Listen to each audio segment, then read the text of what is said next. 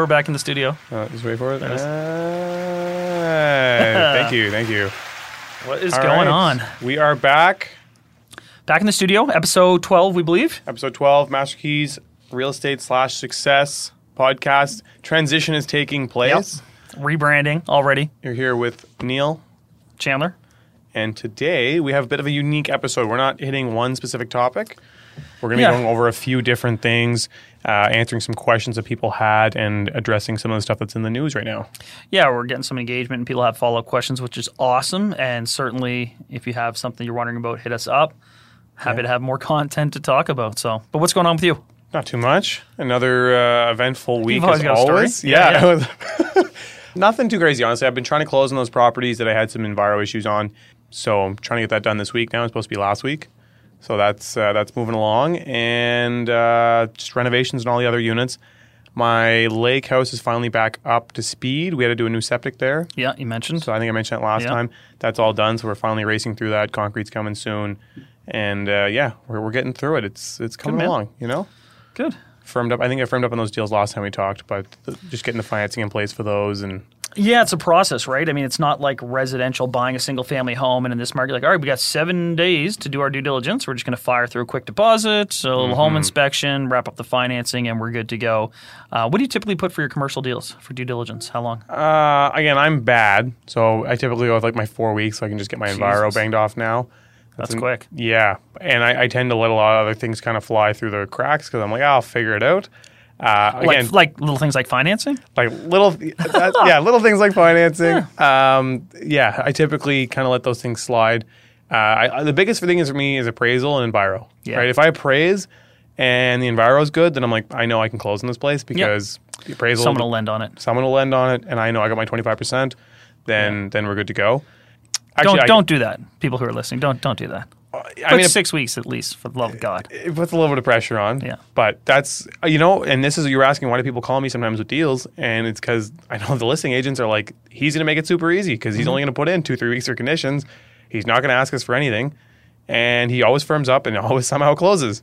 That's and true. So I That's think true. I think I make their life easy. I always all those guys I tell them I said, look, you bring me a deal, and if I sign a contract, we are going to close this thing. Like there's no messing about, and I've kept my word on that. Yeah, and that does carry value. I mean, I have the same thing, not maybe to that degree, because I do things a bit more conventionally with standard financing and six week due diligence. And really, they don't start much on the financing due diligence until you have rent rolls and appraisals in. So if you're two weeks to get your appraisal, you're really missing that first two weeks. However, I kind of do my inspections and stuff like that up front. I'm like, you show me the unit, I can figure out what's going on with the building, generally Yeah. speaking.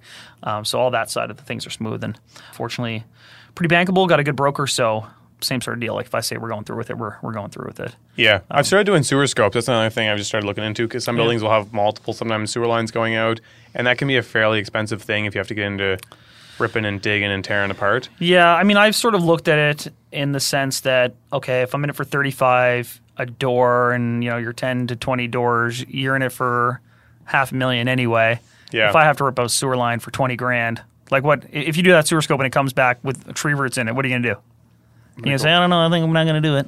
Like, Instead of three million, I want a two nine five, two nine nine nine five. eh, Um, dollar saved, dollar earned. Yeah, actually, I got that's some good news I got this week is I got my appraisal back on the 19 unit, and I remember if you talk about when we were talking about what we look for in a buy, I like the end value to be at least double my purchase, mm-hmm. and my end value is more than double my purchase. Attaboy. Oh, this. Oh, you're yeah, as complete. Uh, You're as complete. Yeah, my as 19 unit. complete once the rentals are done. Yeah, so what Neal's talking about there is because you tend to finance your improvements through uh, basically a construction loan would, would be the easiest way to, to think about it. Mortgage plus. Yeah, you're you're buying it for X price. Your goal is to have the completed project be worth double that. Yeah. And so you get a as complete appraisal, which is an appraiser saying, yeah, when you do all that work, it's gonna be worth this. And if it's worth double, that you're you're happy with that. So it sounds like it came back more than that.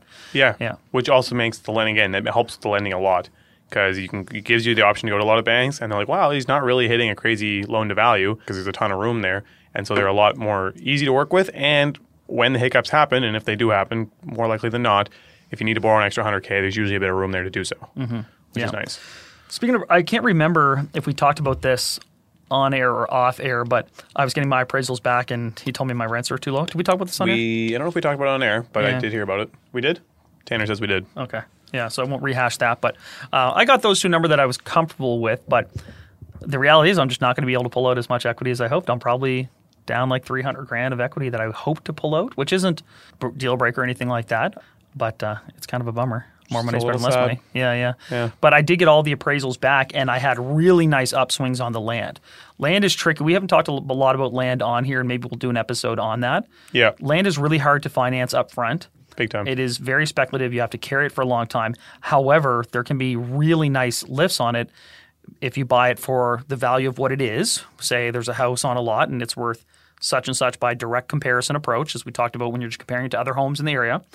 But as then a redeveloped site, um, if you go through a planning process or if you just know what the as of right there and change it from a residential appraisal, a residential valuation to a commercial multi-unit, you can get some big lifts there. And so I had a site that I bought two properties that were around, I think combined I was right around a million. And that came back, I think, at 2.7 nice. um, based on just a really preliminary massing study of okay, how much buildable square footage do you have there? And then another site that I think I paid because I've had it for a few years now. I paid around 400 and it came back at 2 million. Um, so like Nice those are really good land lifts. Now I have to carry these properties and the former has you know tenants that, that, that cover everything.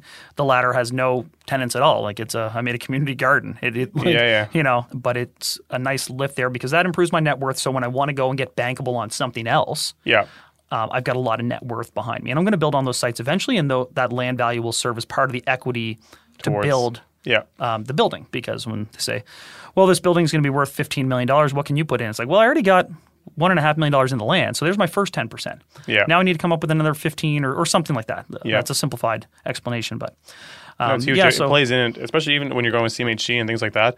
They will consider that very highly.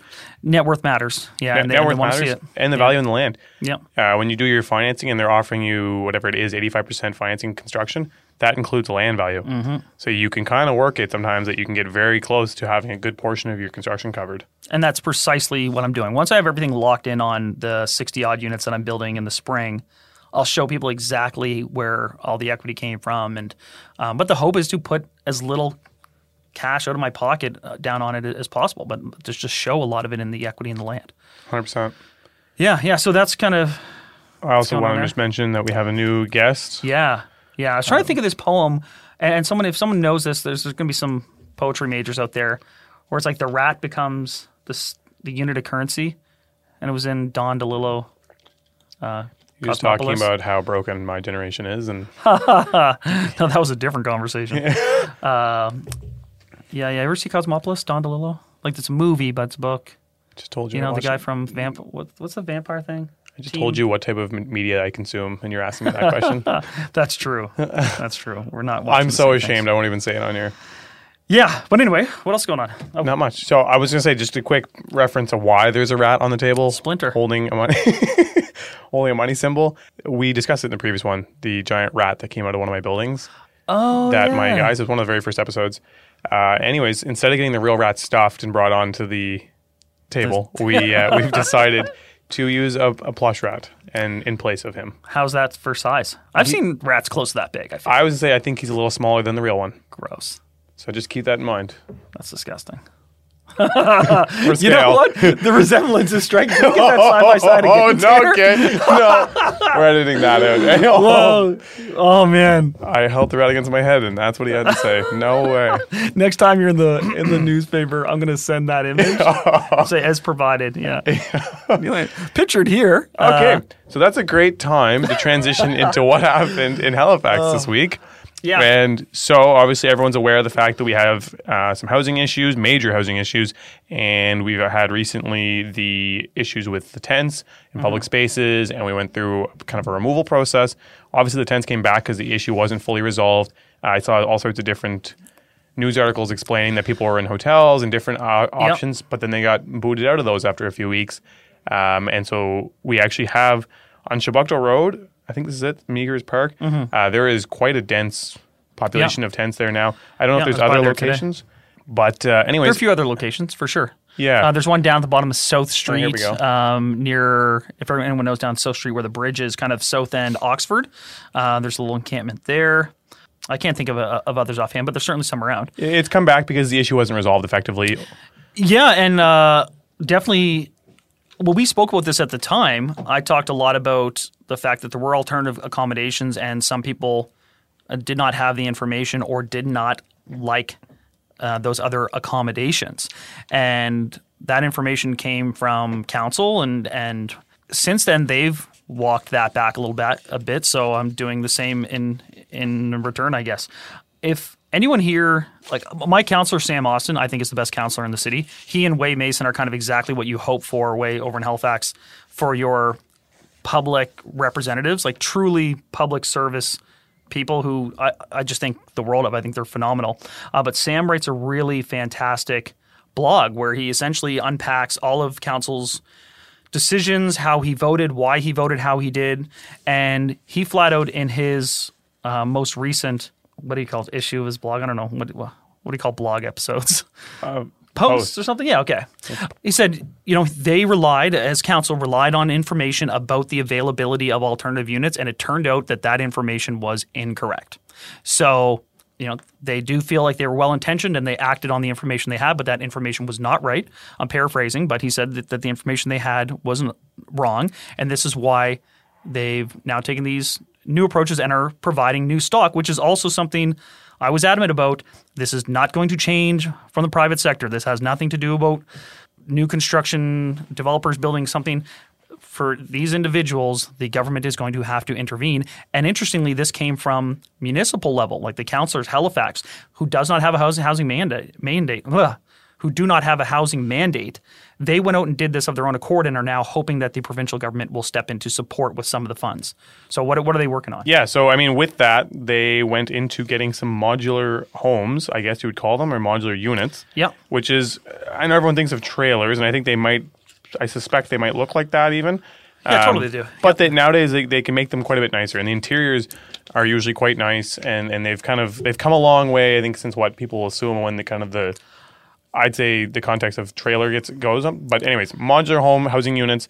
Uh, they are buying 24 units, which will be it gives you a bedroom and a private bathroom. Yeah, it'll be hard for people to see here on the screen. I mean, you could look at this. You can find this online if you go to either Sam's uh, site or Waye Mason site. Yeah. Um, and to speak to modulars, modular and prefab are, I, I think, kind of the way of the future. You and I can talk about this at a certain episode. Yeah. Um, they're very well built. And part of the benefit is they're built in a factory the exact same every single Climate time. controlled. Never exposed to the elements. Yeah. And rigorously inspected for code that's inspected once and then replicated over and over and over again.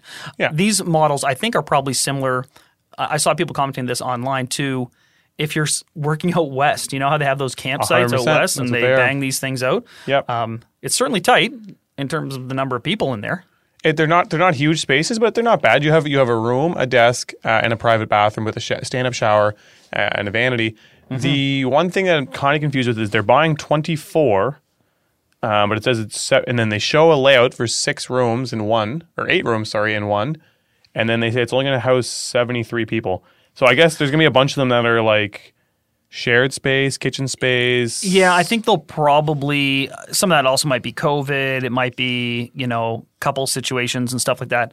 I'm sure there's Oh, it says here behind the majority of the 24 units will have three to four bedrooms. Right, right. So this is kind of a While a few one. of them will solely share do laundry, and a few of them will just be kitchens. Mm-hmm. All the bedrooms will include a single bed, a mattress, a desk with a drawer, a walk-in closet, a private bathroom, sink, toilet, mirror, and shower. I mean, these will be a big upgrade. These will definitely be a big upgrade, and it's a step in the right direction for sure. Also, I like the idea with the modular is that they are movable. I mean, this is Yeah. permanent in the sense that they're year round, they're insulated, they have running water and electrical, all these niceties, and they're they're safe. At the same time, they don't have to be a permanent thing because there's been some concern with the residents in the area. Everyone, uh, the logical question is like, well, where are these going to go, and is this going to be a permanent thing? And I think they're still looking at where these can go long term. But now they will have the supply in these emergency circumstances to provide to people. Exactly, because that's the other thing. Realistically, you can't put up an apartment building or any building in a short period of time. Like it's going to take 12, 16 months. No, So- even these are hard to get right now. True. Because one of the programs we talked a lot about the federal government and some of the housing initiatives they were rolling out. The Liberals, who won, had a big spending allowance for um, homes for in, indigenous communities. And what are they building? These, Yeah. not not this floor plan, Yeah. but prefab modular units. So Kent, the Kent homes of the world are going to have this backlog Yeah. of a production line. So they were able to get their hands on these pretty quickly. They probably modified existing stock somehow, but uh, they, they are great in, in turnaround times. I think it's going to be a big industry. Oh, 100%. Uh, I think uh, the one big thing with these that concerns me is, and I feel like this always what happens, is they'll go out, they'll buy these, they'll plunk them all in a location, and they'll do little to no upkeep. Mm-hmm. And then it just turns like it gets like it gets low. Grimy? It gets Yeah. grimy. You know what I mean? Like the grass won't be mowed. They won't make any effort to put in like driveways or anything like that. They're like, well, they're not going to be driving there. Yeah, but they might have people dropping them off or a, a cab dropping them off or whatever. And so then it turns into this really.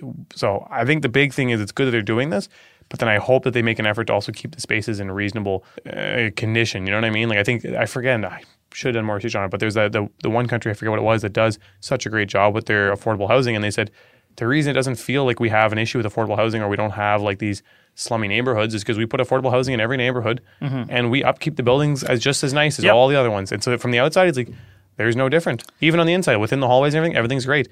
So Yeah, I mean, what do they say about necessity being the mother of invention? It's sad that we're in a situation where these were necessary, but they were, and then now we have them, and learning how to properly manage them is going to be the next necessity.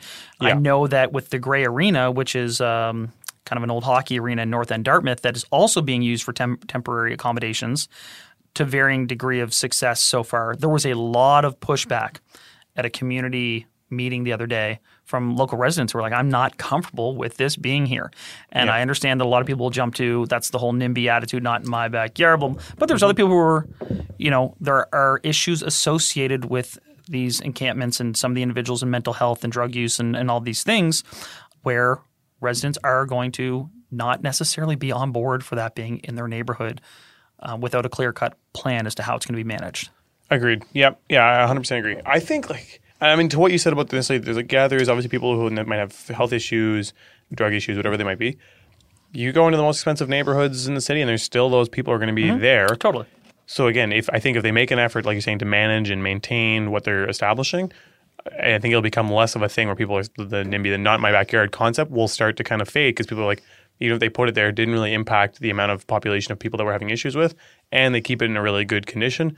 So it's no longer like you know what I mean. Totally. I mean, no one complains about there being a hospital in their neighborhood. If you start looking at these things as a social welfare situation where we're, we're, we're doing this to be a better society, I think, you know, and it's run well, people will be on board for that. I think part of the residents of Dartmouth, the reason they were maybe not upset is they maybe felt like, oh, so you just kind of looked at the map and, and you decided North End Dartmouth of all places? Because historically, North End Dartmouth has had a bit of a rougher go. Yeah. Um, it's was arguably like under service for a period of time. It was lower income. There was a lot of crime there, and that area has dramatically improved. Yep. And I think they sort of felt a little bit maybe slighted that of all the neighborhoods in town, like why did you choose here? But it's a really convenient location for accessibility, the bridges. yeah. So anyway, even, but even land availability. hundred percent true. So that's in the news. What else is going on? I mean, that was the big one in the news for recently in Halifax. We wanted to go over. Uh, we wanted to talk and answer some questions because we've been so Yeah. aggressively asking people to comment, and now we've gotten some comments. Finally, some people took the bait. Actually, you know what? I lied to you. Maybe we haven't talked to CMHC.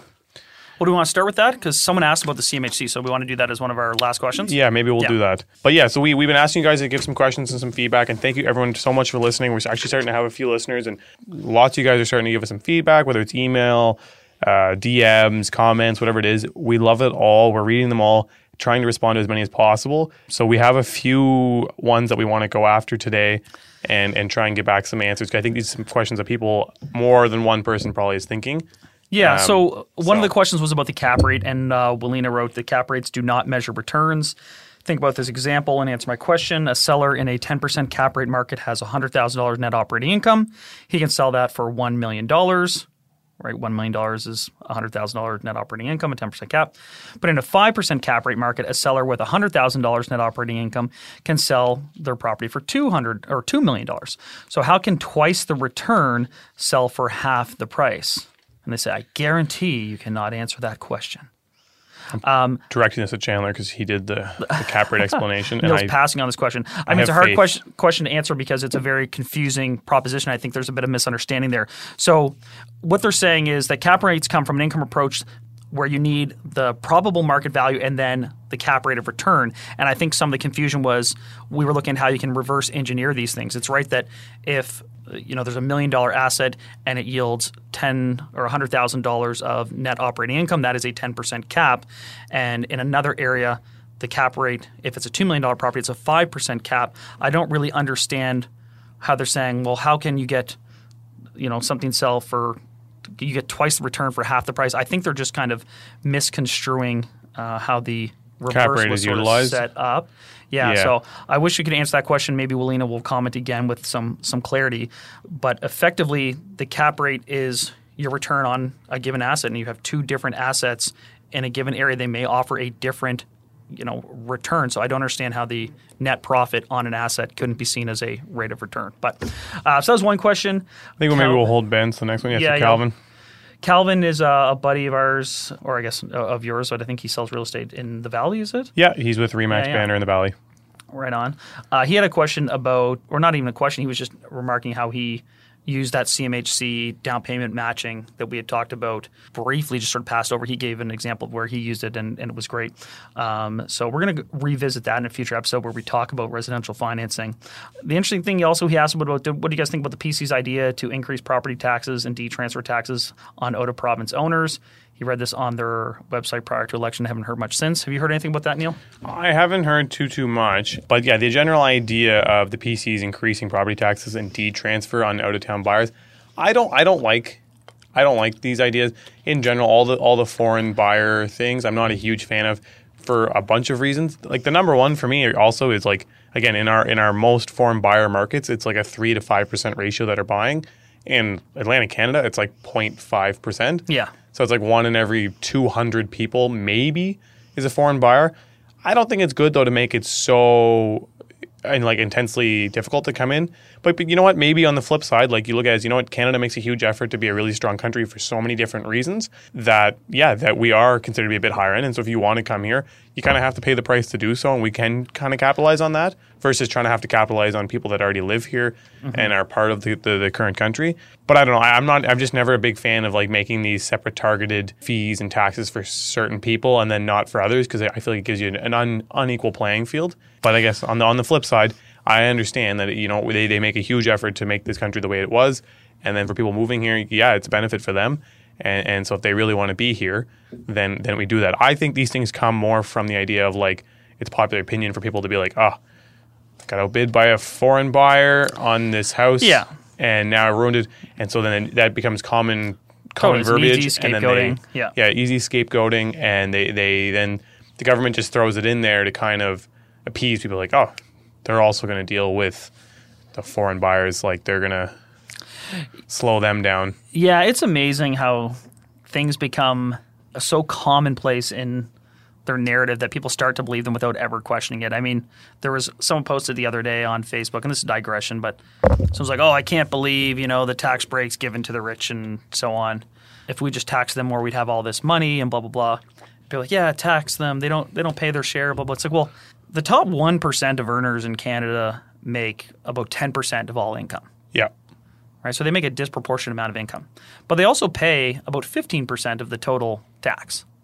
So they are technically paying more than their share. Like they're not paying their share, only in that they're paying more than their share. And whether or not they should still be paying more than that is another question. But this idea that uh, high income earners aren't paying uh, the same rate is is again only not true in that they're paying more than everyone else. Um, so this is another thing like people are blaming foreign investment for these rising prices, but I don't think that's accurate, especially not here in Nova Scotia. The other issue I had with this is deed transfer and a lot of property taxes a municipal revenue stream and municipally set. So the provincial government coming in here and saying, all right, we're going to add this on top of your municipal taxes I can't imagine the municipalities loving that. I also think there are certain municipalities in the province that are actively trying to encourage uh, outside investment. Yep. And this may be- counterintuitive to that. But uh, another one, uh, AJ wrote. AJ Brown. Uh, would love to know more about what type or what size of projects you guys get involved with. I mean, I'll speak for myself first. Uh, we kind of discussed it, I think, more recently in one of our last episodes. But for me now, I would say I'm getting involved in, I'd say, double digits minimum sort of mm-hmm. thing. Like, I'd like to be 10 plus units if I'm buying an existing structure. And hopefully, if I'm building, I'd like to be around the 50 units for the first one. And I quickly, as, as quick as possible, get to 200 plus units per transaction sort of thing, whether I'm buying or building. But yeah, so right now it started. It literally started with single family homes, went to duplex, triplex, then it went to six units, eleven units, twelves, nineteens. It's a very like normal progression, mm-hmm. kind of through the steps of size. It's very difficult to kind of jump the steps unless you have cash from somewhere else or a ton of equity for some reason.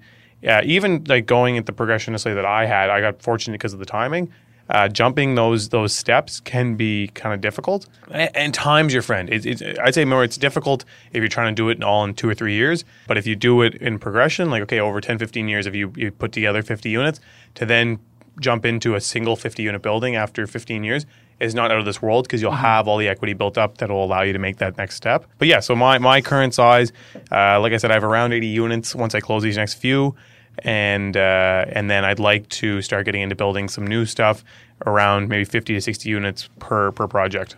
Yeah, I think you kind of covered it all there. I think the easiest thing is is we're not really looking at duplexes or triplexes or four units anymore unless there's some sort of land play associated with that. Yeah. Um, obviously, double digits for the multis is great. It just makes your life so much easier. They're easier to lift and they're easier to refinance and all the things that we've kind of covered in previous episodes. I think we're both sort of trying to focus a bit more on the new construction side of things. Yeah. So the permits that I've got started uh, for 60, around 60 units um, in downtown. That's kind of it's going to be my biggest building, and it's also going to be sort of the scale that like Neal talked to. I like the idea of building anywhere between like 40 and 60. I think that's a really sweet number. It's a manageable size product. It's also easy to sell if you ever want to sell the project because not everyone can do 100 doors. Yeah. Um, so that's kind of where I guess we are and, and aspire to be. Why aren't you buying? This is a question from Tyler. Why aren't you buying one of the many vacant buildings in Truro versus building new? I actually was curious about this question because I'm like, what vacant buildings are there in Truro? um, I'll be honest, I, I don't spend a lot of tr- time in Truro. This was a particular opportunity that came across my desk, and it, it was a situation where I would not have bought the property otherwise. Like it's a six unit building. I wouldn't have bought that normally, except for the fact that there was an underlying land play where it could be redeveloped into a multi unit building. And as a result, have that giant lift that I talked about at the start of of the episode here when I was talking about land plays and getting a development agreement. And the beautiful thing is when you buy a residential building, you can finance it a lot easier than you can land. So that was kind of a perfect situation. If there's vacant buildings in Truro, I'd be curious as to what they are. Slide Yeah. to the DMs to send me these vacant buildings in Truro because I certainly they wouldn't be multi-unit vacant buildings. Yeah. So I, maybe there's a question there about converting some some, commercial space. Yeah. I think there's going to be a lot of financing and creative funding coming for that down the road because there's a lot of talk again in those federal platforms about converting existing vacant commercial space. And I've seen a couple in Halifax where guys were buying these buildings and with the plan to convert them internally to, to be residential. Yeah. I think you have to figure out what your niche is and certainly if there was an end play there, I'd be interested in doing it, but I can't speak to that specifically. Yeah. I mean, I haven't looked at Truro too much. I have kind of explored a little bit outside of the city. I was trying to make a play in Kentville there for a while. I was talking about Kentville just today. Yeah. I for me, I'm just a little bit concerned almost about the end values on these, where building costs are through the roof. I know there's people building a lot in Truro, there's people building a lot in Kentville. They're good markets. I just don't know how insane the demand is because it's not something that I'm local to. And as honestly as terrible as it sounds, I'm a little bit jaded because I feel like I know these these towns like from ten years ago, and so I just can't imagine going and dropping uh, a brand new building in some of these locations and get the rents that I need to cover the cost. Right? Yeah, It- this is always the big question. Like, I think there's something like a thousand approved units floating out there in Truro just right now, and there's going to be probably another 500 by the time this year ends. Yeah. Um, and so, do we think that there's, you know, that market can absorb 400 brand new units? Sure. Yeah. Can they absorb 800? Well, okay, maybe. Can they absorb 1500? These are things that'll be determined over the next little while. Yeah, and I'm sure I'm sure it will. Uh, like you look at our migration numbers; they're crazy. But I, I, you know, what's funny is I look at what I'm saying to that is the same thing that people said to me when I started buying some of the locations that I bought in within the city. That's what I was gonna. I was gonna put you on blast for that. We're like, oh, I'm, I think about those ten years ago. Like, uh, what about Spryfield ten years ago, man? Like, Yeah, even five like a years ago, genius in, in hindsight. Yeah. A hundred percent. And so, but I didn't know any different because when I got into real estate, Spryfield had already started all this new construction Mm-hmm. and all these new things were happening, and so I could see the light. Versus, and I wasn't really jaded because I didn't know it from before. Yeah, and a lot of thing is though, like, do what you know, right? Yeah. I, I'm always this. If you're going to invest somewhere that you don't know, do your research, get a team involved that knows that area because I just, I just, I'm very, I struggle to see how they can get the end value numbers out of these buildings and these places. Well, the cost of construction is less there. I know we're saying, oh, you know, it's the same price wherever you build it. In those areas, you can do more above ground parking, Yeah. right, which lowers your cost per door by probably twenty five thousand dollars. Yeah, Right, you've got a sprawling enough space that you're going wood construction as opposed to concrete. And even though wood's been really expensive, you're still looking at a cheaper product down there. So you Yeah. probably save ten percent on building costs. Yeah. So you put those together, that's twenty percent less. yeah. Right, I, I think there's a, a model there. I'm, I mean, there must be because obviously there's a ton of people going in for permitting. There's tons of people building it, so I'm sure there is. I guess it just it concerns me, and I mean, this is something that we'll talk about probably at the end of this episode, just in general, new construction and, and these high rents, uh, where I have some concern and why I haven't necessarily pushed really hard to get started on one. Oh yeah. Oh, Neal's uh, doom and gloom. Uh, speaking of doom and gloom, uh, the last Jen S was sort of asking, well, what do you think of all the news? This was probably in response to our episode about uh, the bubble and or whether or not there was one. Our position was that nah, not really. There's some things going on, but but um, nothing resembling a bubble. But CMHC released uh, their most recent report and changed the risk from the Canadian market from moderate to high. And that included an assessment of our market here in Halifax switching from moderate to high risk as well. Neal, what do you think? Well, I'm first going to say that there's only three levels, by the way. There's low, moderate, and high. Again, I don't know who can see what's on the screen. You can see all the different markets that they looked at. It's basically all the capital cities. So, yeah, there's low, moderate, and high. They have done this before with Halifax. CMHC's always had a very weird outlook on Halifax. And I think for the simple fact that they don't have a lot of people on the ground here.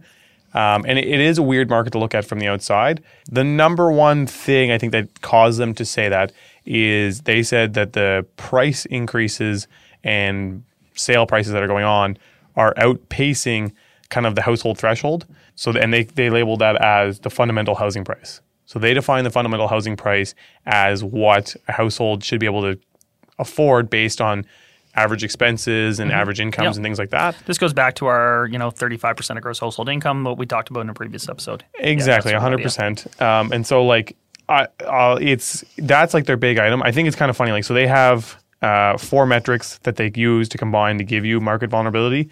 And the first one is overheating, and they say that's moderate. Uh, price acceleration, they consider it moderate. Overvaluations, they say are moderate, and excess inventory, they say is low. Which Um, means there's an, a shortage. That means there's a Yeah. shortage of housing. So honestly, overall, the average is slightly lower than moderate. But then when they combine them all, somehow the market vulnerability goes too high. Uh, so I'm not 100% sure how that happens. The only Some real of its parts, Neal. Some of its parts. yeah, Right? Something's the sum of its parts. The sum I get of that a little bit. some Yeah. of its parts. So I mean, a little bit. But then yeah, so they, I think the biggest one that kind of stuck out to me is that they said the fundamental housing price is not is being outpaced. But I kind of disagree. And I mean, I think a lot of people are going to be flack on this. Yeah, incomes aren't necessarily flying up directly immediately as fast because you're looking, let's say you're on a salary and this year you're making 50 and next year you're only going to make 51 or 5700 or something. But on average, for new positions, I would tend to agree or believe that our average wages have gone up by a lot. Like maybe not exactly the 30% like the housing market, but pretty darn close. And I mean, the proof is like Amazon's here now. They're trying to hire. They started their hiring at 15 bucks. They couldn't get anyone 16 bucks. Couldn't, I think they're going to like $18 now. So that there is a, that's 20%. And I mean, that's on the low end, but it's the same with all the professional jobs. You're seeing them having to continuously uptick the offerings to get people on board. All the trades, you used to be able to hire trades at, at 20, 21, $22 an hour. Now you can't get any good trades under 27, 28, 30, 34. Like I've seen, I know people working 34 bucks an hour. that's a that's a 70k plus year uh, position now. So I don't know. I, I'm I'm I and I think, but it's like everything. Like I think that that's going to lag a little bit, right? Like you're going to see that chart showing the wage increases. That's going to take a year or two to, to really show up, um, and so they're seeing these house prices go up, and they're not seeing necessarily the wage increase immediately to follow. Additionally, a lot of the not a lot, but a bunch of the people too that have come here that are buying recently, like the five thousand that moved in from Ontario. I think it was just this quarter. Was it five thousand people? I think. Yeah, I heard some. I don't know the exact number, but yeah. Yeah, well, of, of those five thousand, I'd be willing to bet fifty percent of them are still getting paid in Ontario. Yep. Like I know of all yeah, all, all of my. Ontario clients are are moving here with a job still in Ontario, Mm-hmm. working from home and going back and forth. So our numbers don't show anything great, but they're Yeah. making 125k a year, and they're living here. Well, this is the funny thing about numbers. If you scroll up here for a second, Tanner, um, look on look at this on the right hand side. Evidence of price acceleration detected. House prices prices increased in 2021 following on their growth in the second half of 2020. House prices increased. Yeah, kind of an odd odd word, uh, odd sentence. Year to date average MLS price of a single family house in Dartmouth has grown by 28 percent. On the peninsula by 76 percent. So, What? like, that's not accurate. That doesn't make any sense. Yeah, yeah, that, that, that's that's not accurate. Obviously, you've got some outliers here that have skewed this data, uh, and this is what happens when you have smaller sample sizes.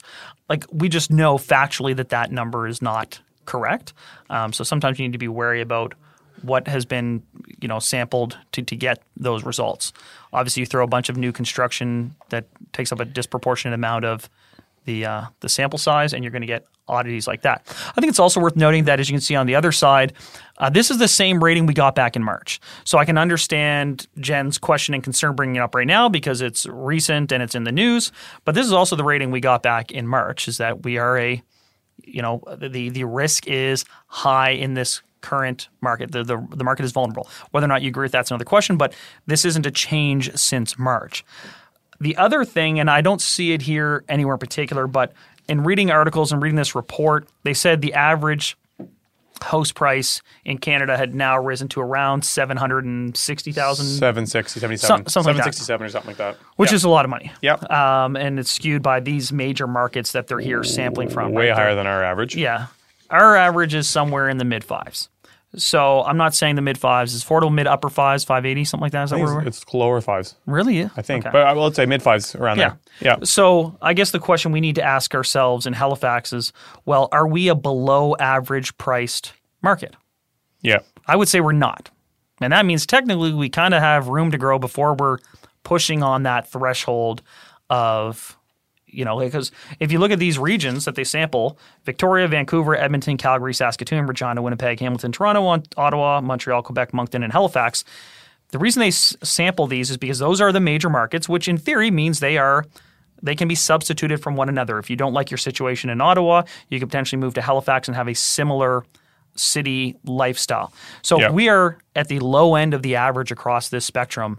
I would argue that we still have some room to grow before we're going to be pushing the limits of what this market will support. Uh, I tend to agree. The big one, the big one for me when I start to really get a little bit concerned is like, especially on the new construction side, because that's where I find the prices get a little bit crazy quick. Is when it gets to the point where they're building a bazillion brand new houses, and they could technically sell them for less than the other ones they're selling for, right? Like, so for example, Right. a new construction one today in West Bedford firmed up for a million bucks. Mm-hmm. That sold for six hundred two years ago. They had done nothing to it, just a brand new house. Actually, it sold for eight hundred this at the start of this year, and it resold today for a million bucks. But could someone go in that neighborhood, buy that lot, build that exact same house for sub a million? Actually, I think they could. Uh, and that's where I get concerned because I'm like, okay, so if the builders were to start ripping through it, there could be some some issue there because then you start. That's when you get that point of like, okay, now there's an oversupply. But we're so far gone I- on I our think- excess I- inventory. Exactly. That, it'd be a long time to get to that turning point. Uh, especially like also what they said, like Clayton Developments ran out of land, which hasn't happened in 160 years, and they are now out of building lots. So it's not like this is going to be an issue that's going to necessarily pop up for us. So again, to kind of reaffirm that I'm not overly concerned. But It's also dive dive into the numbers here because another one of the indicators that they were talking about, oh my gosh, things might be slowing down here, is that the number of new housing starts are down. Well, if there's no land yeah, and the builders are so backlogged, Yeah. how are they going to go out there and asking for new permits and new housing starts? Yeah. They can't do it. So is that a reflection of the market slowing down or the market being so damn hot that we're sold out everywhere? So you can take that data and decide what you want it to suggest to you about the market. I think the fact that housing starts and permits are down is reflective of the fact that, oh my gosh, land is so rare that we can't build homes fast enough, which doesn't mean the market's going to slow down. I understand your point though, and we were talking about substitution when we talked about the the uh, an assessment of the market in a previous episode. The areas where I'm most concerned about market vulnerability is when you are out buying a standardized product in an outside peripheral area. Yeah. Because if people can substitute something else for it, be it a, a different home that's the exact same or a new home that's cheaper, yeah, you might have a problem on your hands. Those are the areas that I do think could be vulnerable, but I don't think they're there yet. I think they. No, I, and again, that's where I'm at. I'm saying I don't think we're there yet. I think our prices are touching on that, but at the same time, we have no land availability, so that cranks the value of land up, and we have no builder availability, which cranks the cost of construction up. So maybe they're not. You felt we were still going to go like this until the spring. Do you still feel that way? Uh, no, I never. I'm I'm thinking the Tanner, bring up the Oh, tape. God, we're going to bring up the old tape. I don't think prices are going to maintain to increase. I think we're going to have still. I think we're going to slow down on the price increase. I don't. I don't think it makes sense that we continue to price up and price up and price up. I think there's still room to grow, but I think at a much more reasonable. Like I don't Oh, think we're we're going to gonna have to check the receipts. We are going to have to check the receipts for sure. I don't think I said that. I think I may have said. I, mean, I did take some heat from some from one of the listeners about this. I think there's room for prices to increase, but not at this pace of thirty percent over year. over year. Totally. Yeah, yeah. I totally agree. And I think I think I think the growth is going to maintain consistent for a long time, like a lot many years to come.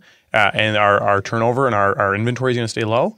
But again, I don't think it's going to be or like seventy six percent. I don't think we can hit seventy six percent year over year. I'm not sure what blue. They I must have don't know. included like multi units. That's what it is. It must be like the big multis that get listed because a bunch of big multis sold this year. Totally. Like that- our, that's our, our million data. plus multis never used to sell, and this last year we've sold like multiple two three million dollar properties on in the on the peninsula, which you'd never see before. Yeah, and we just designated a bunch of streets as corridor where all of a sudden a home that was worth five hundred thousand dollars is now worth a million bucks. Like so, th- there's some Yeah. there, there's nuance to this stuff that doesn't come out in the wash. I think the takeaways for this from me, just in, in returning to the, the question. Yeah. One, it's the same rating we got in March. Yeah. Two, we're still almost two hundred thousand dollars below the national average. Yeah. And three, I think if you delve into some of the nuances of, of what they're assessing here, I don't think they all hold water.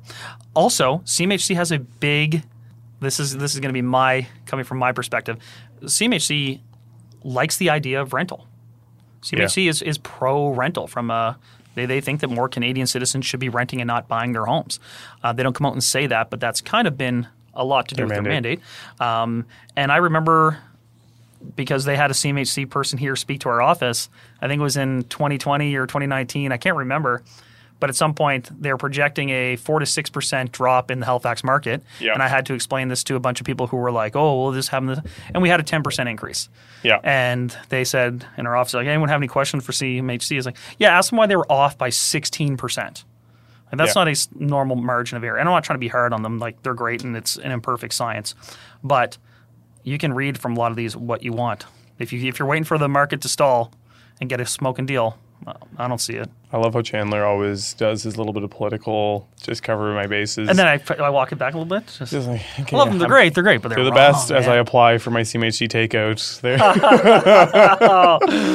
I will take that funding, CMHC.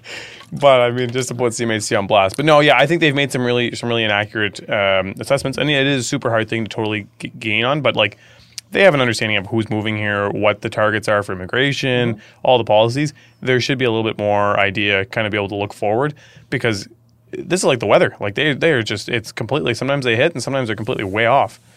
Yeah, also, I go through this list here. Okay. Victoria, we shouldn't be as expensive as Victoria. We shouldn't be as expensive as Vancouver, Edmonton, or Calgary. Should we be as expensive or more or less expensive than Saskatoon? More, More. Regina, more, Winnipeg, more. Hamilton. Debatable.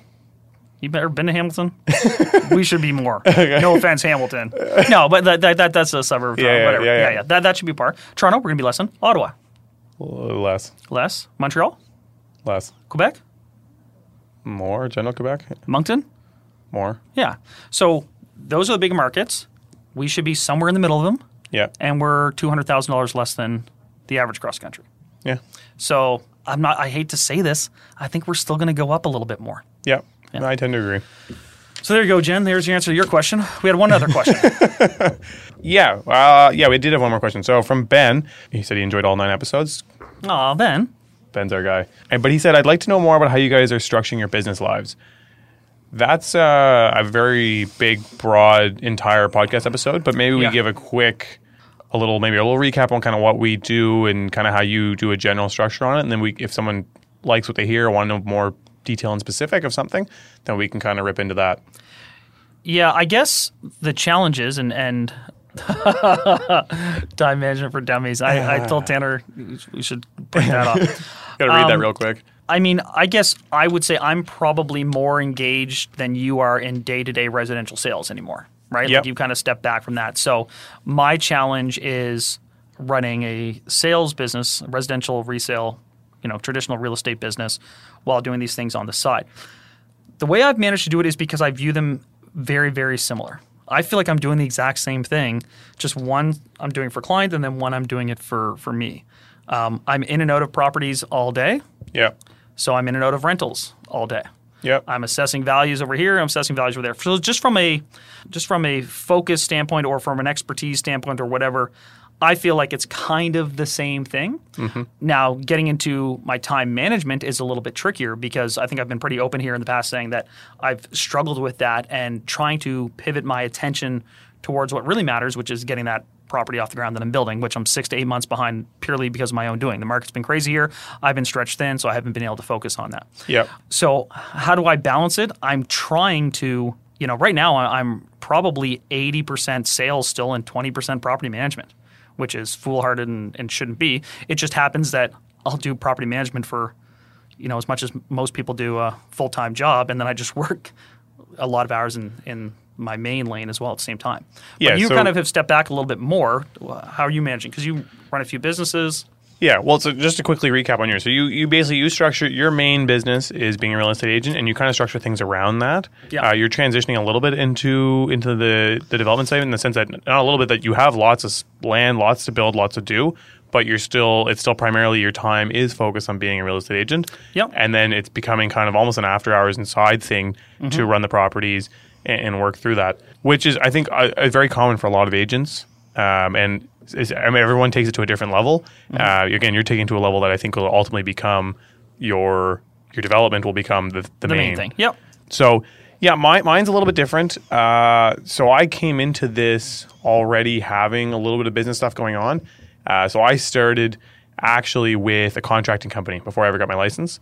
Um, so I had a contracting restoration business. So we do work for insurance companies. So if you have a fire, flood, mold, any of those kinds of things. So that's where I started with like a formalized business. I had a bunch of little businesses. I talk about that in episode one on how I got started. Those like the, the progression was made, and I just dropped those businesses off. They were never big enough to really sell for anything. They were more just personal businesses. Uh, the time it became like a real business is when I got into uh, the contracting side of things. At that time, I was already flipping houses and had some rentals. Again, that was just a very small business. It was me running it myself. I was very hands on. I was doing a lot of the stuff myself. So things weren't too crazy. I, did, I handled everything on my own. Once I started the contracting company, I was still actually in university at that point. Uh, it was a franchise. I bought it. They had so many requirements and rules. That's when I had to build out and get administrative and project manager and have other people Kind of a blessing in disguise when you think about it. Yeah, Think but- of what, yeah. what you learned having been required to do that. Yeah. right? Like Yeah, it was. I don't. I don't like discredit the franchise. It taught me a lot about business and things that you should do and best practices and how to get things in place and systems. Um, and so it, it did that for me. So by doing that, I realized that hey, look, like I got to the point where there was job sites I'd never been to, and we went through the whole project. We did it. I got a check at the end. Customer was happy, and I never had to be there. And I don't want to say I got high on that, but I kind of did. And I was like, you know what, this is what I always wanted. Like, so then when I got my real estate license, I did that as like kind of a means to to buy more real estate and to kind of fill my time because as a contracting company, I don't physically need to be there. So I did. I was fortunate with the timing, and it grew really big. So not really big. It's not nearly as big as Chandler, but like it, for me, it was it was great. But so I, I built that up, and it took over a big portion of my time. But honestly, all I did was I structured so like that was my priority is selling homes uh, and rentals, and then on the side, I had my contracting company, and I had my own property purchases. Now, in the last year, I've made a big shift in the sense that being a, a residential agent, I've I've kind of put that on the back burner. I still proudly will say I'm a top producer, but I've I'm not as prioritized on that in the sense that I've tried to take control of it. Uh, I'm a little bit more choosy on who my clients are. Uh, I have other agents that I will pass portions of my deals to, and and that's giving me more time to work on my my rentals. And that's how in the last two years I've gone from five units to 85 or whatever it is exactly now uh, units is because I ended up shifting my focus a lot um, just because it was something that maybe I, I, enjoyed more and I liked having a bit more control over. Um, and so the way I kind of structure my day to day is I've put priority on growing that business um, while still running the real estate agent business. So I don't put a ton of priority on growing that one. Um, and I'm actually transitioning now into commercial. So I'd like to reduce my end count and, and go to more I guess high number ends in the sense of like okay high yield high numbers, yield yeah. ends yeah. so it's a it's a hundred million dollar building versus doing hundred million dollars in houses. Mm-hmm. um, and it's not purely because of money. I, I like the challenge. I like to change things up. I'm very much a person who changes it. So now I structure myself that my priority my number one business is my is my real estate that I physically own my developments those things. Uh, then I'm, I also have the the commercial agent and and the residential side. And then the, the contracting still kind of sits on the side. Unfortunately that business, I realized as I went on, and this is something we talked about last time, is what my objective was in life, monetary and freedom wise. Contracting is a very intensive business that takes a lot of time, mm-hmm. and the reward at the end is good, but it didn't meet the requirements of what I needed to in the timeline that I needed to. Yeah. Right. So I found that there was other ways that I could operate. And so I've allowed myself, and I'm big on hiring people. So like, I hired somebody to do my property management, hired someone to do the project management, hired administrators, hired assistants, and that's allowed me to kind of have some more free time and still be able to, I say, enjoy myself because that's what I like to do is have my free time. So I, have structured a little bit different where I'm I'm constantly trying to step back. I'm always like I go in, do it, figure it out, then put somebody in that place. Whether that's writing a handbook and putting someone in that place or doing those kinds of things, I want to be able to be traveling somewhere and just check in and make sure that the steps are still being followed. Yeah, and I think part of presumably why someone would ask this question is because maybe they're toying with the idea of changing from okay, I've got this nine to 5 mm-hmm. Right, and until you replace that income, you kind of need that nine to five. 100%. You need it to qualify for mortgages. You need it to keep your lights on. You need it to provide for the people around you that you're responsible for. You need that. The question is, how do you then balance that time yeah. with going out and say managing even 10 units? Yeah. Right? Like if you're if you are, are spread thin, managing even 10 units can be difficult. The bigger issue I find is because people all the time be like, hey man, like, you know, if you ever come a, like you know, you're a good agent. When you come across a 15 unit building, just send it my way, man. I'll buy it. It's like, yeah, you and everyone else. Yeah. Right? Like, how many yep. times does someone come and say, hey, if you get a good deal on a 15 unit every day, you know, and we're going to say, well, if it's a good deal on a 15 unit, I'll probably buy it. Um, but, and a lot of that stuff trades hands very privately. Big time. So if you really want to switch into acquiring these at some point, you know, you almost have to make that a fuller time job. Bit of a leap. You have to make that leap, or at least realize that you are spending all of your off time pursuing those things because you may have to, you know this, you might have mm-hmm. to talk to 15 sellers before you even get one who's maybe interested in selling. 100%. And then that might take two years. So what are you going to do? Sit there and do nothing for two years, have no income? No, that means you've got to go out instead of talking to 15, 20, 30 sellers, you got to talk to 60 and 100 and come back to them and you know spread the word out to other people like hey if you have anything in this that becomes a full-time job at some point yep. the challenge people have is to say okay i want to do this like well if you're if you're not putting in the extra hours of due diligence to find those deals it's going to be hard to grow. I even struggle with this myself. I'm I'm so committed to to doing one thing that I don't have as much time to go out there and shake the trees and find other opportunities. I've Big got a time. nice full plate and for the next 10 years from a development perspective, but would I love to come across more deals all the time? Absolutely. Those big six, um, eight units, six units. wow, just taking shots here. Um, no, but uh, you know, there's somewhere out there. There's a 20 unit building that someone would sell. Yes. Right. Somewhere. Somewhere. And it's a deal. And, and it's a solid deal, and, and so on and so forth. But do I have the time this evening to do it? No, I got to write an offer and I got to do this. So, what you've done well, I think, is have stepped back from that, taken the short term loss. We talked about this in an episode. Take the short term loss yeah. with the hope of building something else. For people who are not in a position to do that yet, you have to work long hours. I don't know that there's a solution to it beyond that. Yeah, there's there's no replacement for working your butt off, which sounds cliche. Everyone says that there's no replacement for hard work, and that's really true. I found that out. We all found that out the hard way. The secret is there is no secret. The secret is there's no secret. I think uh, I have a lot of uh, my colleagues that are working full time jobs that want to get out of the full time job and run their own kind of gig. And I, the thing I push them a lot is, yeah, exactly. You need to kind of commit to just working like a dog, and you can't, you can't do everything. You can't say, okay, I'm going to now quit my full time job, start this awesome business, and then live like I'm just living it up. Like, unfortunately, that those things can't all go together. But I say to a lot of people, like you're saying, is so like, okay, I have uh, one colleague right now who's very much in that position, and I'm like, okay, like you have enough money to buy one or two small properties. Let's be very cognizant of where we buy them. Let's get them as Airbnbs, and I bet you off of those two, you will net probably almost close to what you're taking home now, mm-hmm.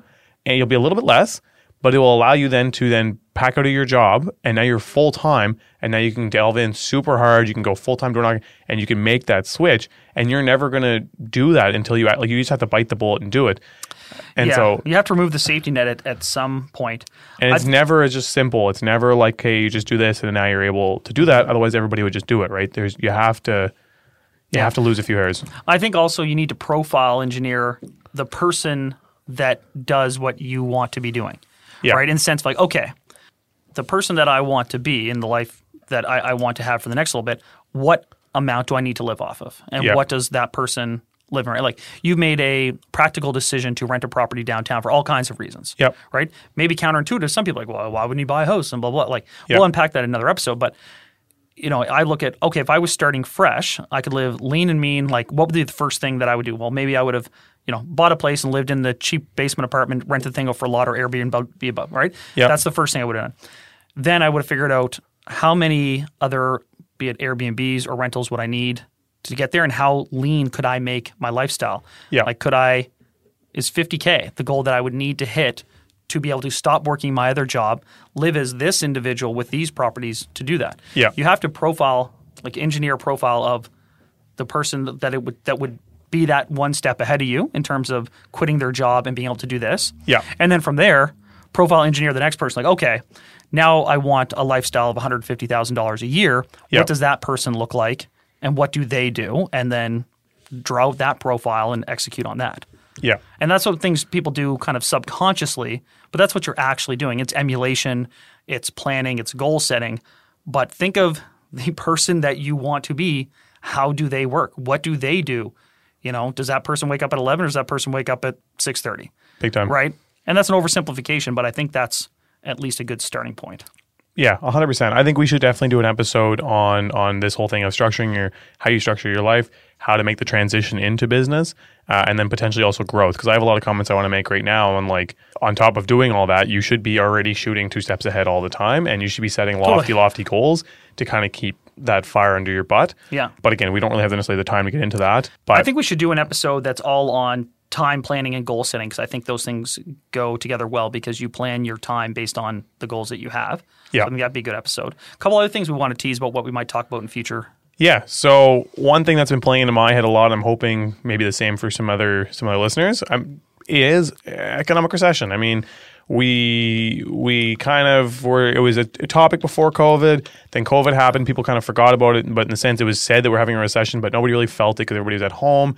Uh, some business, I'm not, not to be insensitive, but there was definitely some businesses that got absolutely rocked and Yep. destroyed by it. But then there was also a lot of federal money that went out A lot of people got floated. and a lot of people got floated. And so, and I think for the average Joe, average consumer, I don't think they felt the impact of COVID as intensely on a financial scale as kind of expected.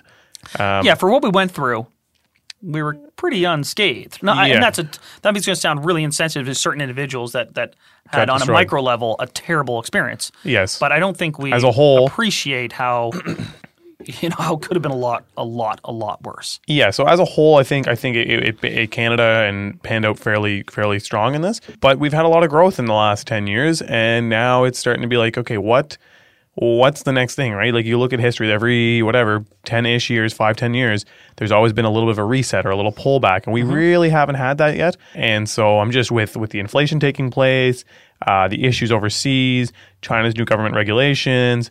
Like it's something that's playing on my mind a lot because it's how I'm making my decisions moving forward. So I just wanted to like start unpacking that and kind of make that a, a topic of conversation for us because I think it's going to be something that's going to become really relevant for for all of us. Yeah, there were a lot of people speculating that because I think it was around 2008 there was a little pullback, and then 2013 there was a little pullback. So it was like, okay, sometime around like 2018, 2019, there's going to be a little pullback here. And for all kinds of reasons, it didn't happen. And so blew the question, yeah, the question is like, well, did we just kick it down the road 36 months? Is that forthcoming? Which Yeah. is ironic considering what we were just saying about the housing market and saying that we feel pretty bullish on it. But I think you want to talk about some international factors that might play into this as well. Yeah, I, I'm talking like a bigger scale. Like I think like I don't want to say world recession because that sounds insane, but like I'm a little bit on the idea of this might be a literal global global recession that we're going to face when it comes down the pipe. Doom and gloom, Neal. Yeah. I'm What gonna- else are we going to talk about next episode? Next episode, we're gonna have a uh, very strong mortgage broker on. Yeah. Uh, Yeah. He's gonna. We're gonna discuss everything regarding financing. We had some questions today regarding that, and we're gonna keep it for then and just go over common misconceptions. They can offer some ideas, talk about some different products that are available. Yeah, and kind of practical just stuff for people trying to make some moves. yeah, like just like we talked about when we were talking about buying, you need to have that strong team. This would be a broker that we would consider someone to be part of your strong team that can help you grow and and move forward. And so we're going to go over some of the ways that they can do that. Yeah, it's a good personal friend of mine, Igor. He's done all my financing since the jump pretty well, and he's just a savant with this stuff, man. It's amazing. So we'll have Yeah. him on and we'll talk about all that. Yeah, so those are some of the ones that are coming up. Uh, again, comment, subscribe, like all that stuff. It's super cheesy, but we love all the stuff that you guys are posting. We're trying Yeah. Uh, to get on it. We're starting to get a nice groove going here. We want to thank everyone too for listening. Like it's it's super exciting for us now to open it It's awesome. and and Yeah. get whatever it is, even if it's 50 views or 100 views. To know there's even that many people is is super awesome. So and this is appreciate it. Neal's like this is Neal's brainchild, right? Like never never stops moving. This was your idea to, you know, say I want to start some sort of system for a podcast, right? Like and and Yeah. kind of right along that. It's awesome. we talked about in the first episode. My my, my idea is to create some sort of, of community Platform, platform, yeah. and and this is the start of it that we can all kind of work together and help each other, uh, and and make it somewhere as a place for people that want to get into this business and any business can kind of grow and learn. Uh, I got to thank a lot of my my friends though for for kind of pushing on it, but we'll, I'd also we'll like get to say if you lo- if you watch this and you enjoy it to that end, can you like tell someone about it or share it or whatever? Because that would be huge. It would be huge. Uh, get more people listening. We'd love to Yeah. get more people engaged. So awesome. I think that's everything. I got to run. You Yeah. got to run. Thanks for listening. We'll talk to you next time. Talk to you.